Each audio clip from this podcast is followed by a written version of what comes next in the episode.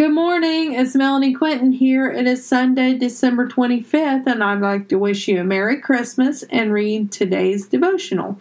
He is the potter, we are the clay. Isaiah 64 8. But now, O Lord, you are our Father. We are the clay, and you are our potter. We are all the work of your hand. We are not cookie cutter people. God has crafted each of us uniquely. He has shaped and molded our hearts. He is transforming our minds. He has placed a hedge of protection over our souls. We are not who we are from our own efforts, however, from His design. The drive each of us have inside of us comes from the Lord. He sets His children apart from the children of the world. He prunes and plucks all the bad branches and casts them into the fiery pits of hell. For death will not prevail over those of us who have accepted Christ as Savior.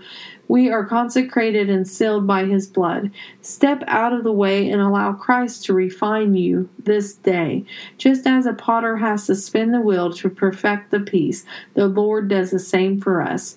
We are to be born again in his image not the cookie cutter, everything goes, if it makes you happy, do it image of the world. We are not to be heathens. However, we are to be obedient, compliant, respectful, and demonstrate the love and spirit of Christ. What needs plucking and pruning in your life? Is it your way of thinking? How about the way you react when life throws curveballs? We should be more like Christ daily, for he is spirit and walks in it.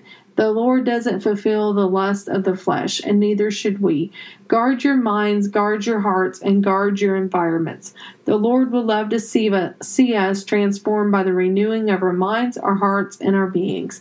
Change your heart, change your mind, and then you will change your environment. Live today knowing you are the clay, He is the potter, not the other way around.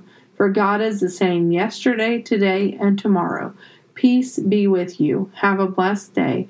Remember to pray, inspired by God, on 1225. Thank you and Merry Christmas.